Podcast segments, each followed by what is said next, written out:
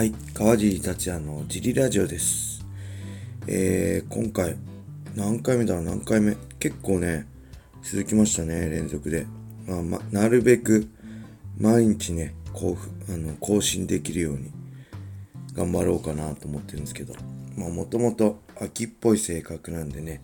あの、いつまでで続くかはわかりませんけど、まあ、なるべく頑張る皆さん、フォローとね、あと、スタンド FM、フォローと、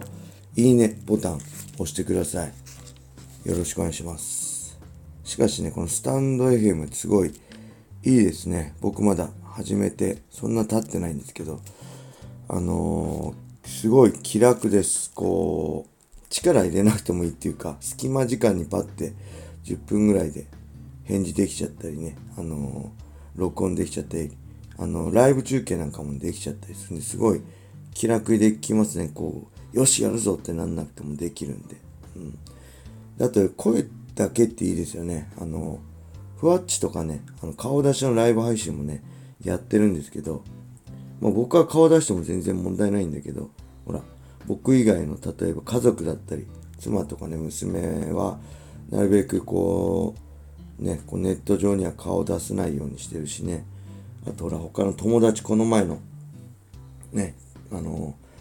幼馴染と配信したけど、そういう顔出しはできないけど声は出せるっていう人はね、たくさんいると思うんで、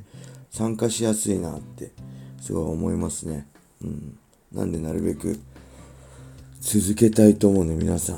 ん、ぜひ、コメントとかね、いいねとか、フォローお願いします。フォロワーもっと増やしたいね、頑張って。さあ、で、今回もね、レターのお返事です。レターの内容は、えー、ゴミ選手との決着戦について、展望など、周りのライジン、カッコ、プライドファン、みんなが見たいと申してます。今、あのリングで戦って、川尻選手に、ゴミ選手が勝てるのか、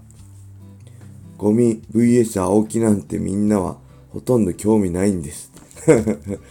ゴミ VS 青木興味ない？そのそうですかねみんなどうですか？よかったらコメントください。興味ないのかな？ゴミ戦ね、再戦。うん。どうなんだろう？見たい人いるんですかね？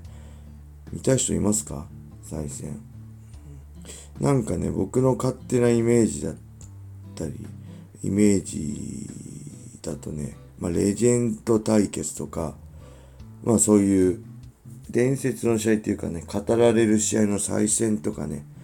こう、あんまり、こう、いい結果っていうか、試合、結果って勝った負けたじゃなくて、こう、面白かったとか面白くなかったとか、期待通りだったとか、期待外れだったとかいう意味で、こう、面白くなったことはないと思うんですよね。うん。あのまあ、名前出して申し訳ないですけど、代表的な例としてはね、桜庭ホイス・グレイシー、プライドでやった桜庭ホイス・グレイシーは、1回目はすごかったけど、2回目、あれ、ダイナマイト US USA でしたっけ？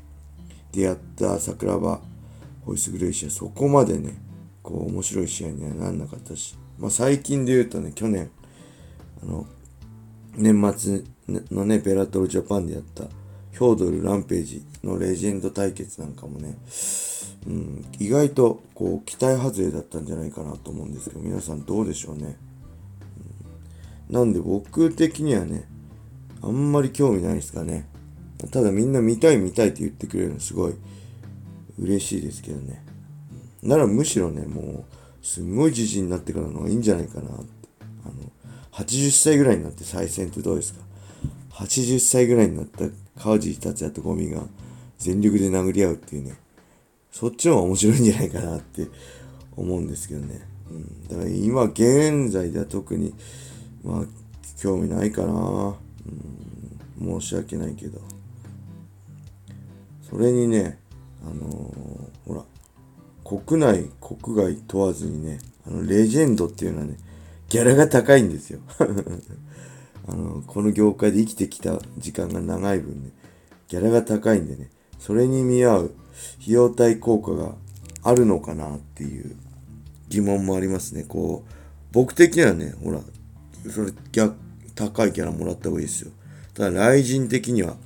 その僕とゴミを組むことの費用対効果としてどうなのかな。それだったらね、こう、やっぱ若い子って安いんですよ。強くても安いと思います。今ね、雷神出てる、あの、まあほら、甲斐選手とかさ、みくるくんとか、その辺のトップどころはわかんないけど、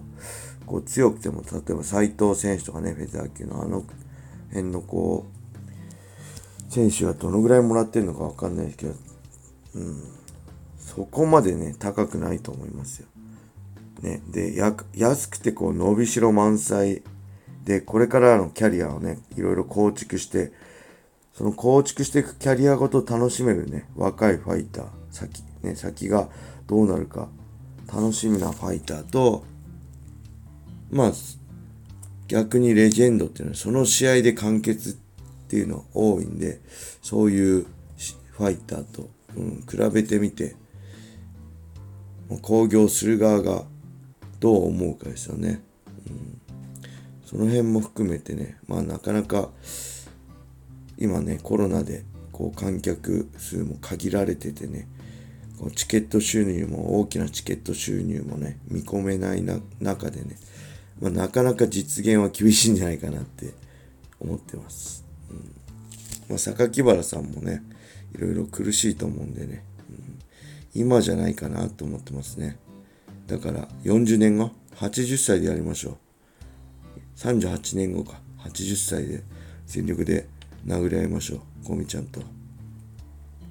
うん、まあ、話は変わるけど、榊原さんってほら、この前のね、雷神で、アーセに結構ダメ出ししてたでしょ。あれ結構みんなね、びっくりした人も多いかと思うんだけど、ひどいなと思う人もいたかもしんないけど、あのね、プライド時代の、若かりし頃の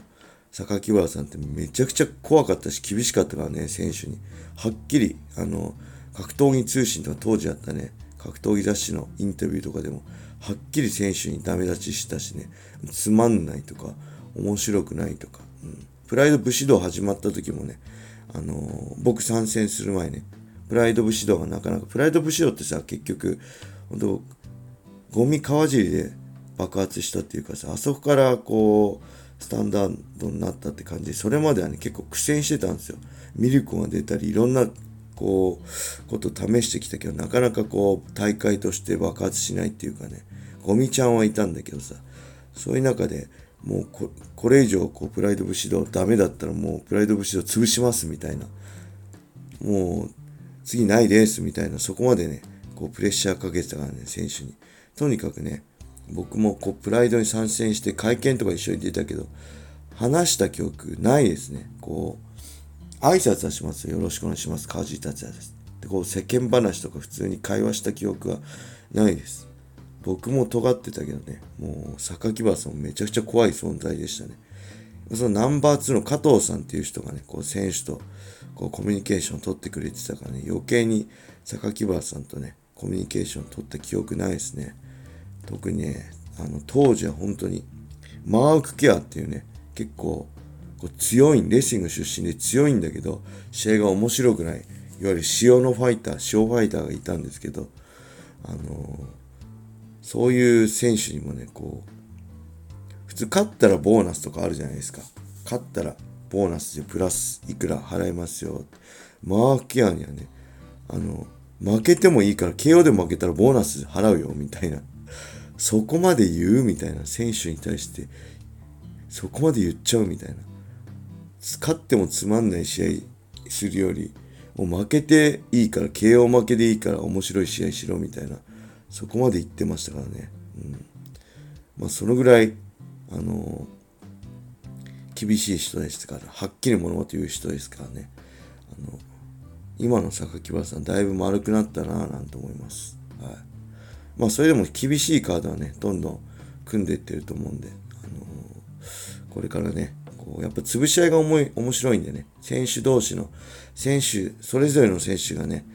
こう、抱いてる夢を潰し合う姿を見るのがやっぱ残酷だけど、美しくあり、それが楽しいんだってね、ファイターって。うん、勝ったものは全てを手に入れて、負けたものは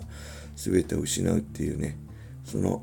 うん、振り幅が面白いと思うんで、ぜひね、あのー、どんどん、まあ、僕はもうね、そういうのいっぱいやってきたからあれだけど、これからやっていってほしいですね。はい。そんな感じでちょっと最後話が変わっちゃいましたけど、えー、レターの質問、川尻ゴミ栓について、えー、お答えしました。どうでしょうか？これからもね、あの、レターいただければどんどんお答えしていくんで、レター、そしてコメントだったりね、いいねも押してください。このハートマークね、ぜひハートマーク押してください。よろしくお願いします。こう、モチベーションも上がるんでね。そしてフォローもぜひぜひお願いします。はい。それでは今日はこんな感じで終わりにしたいと思います。それでは皆さん、良い一日を。またねー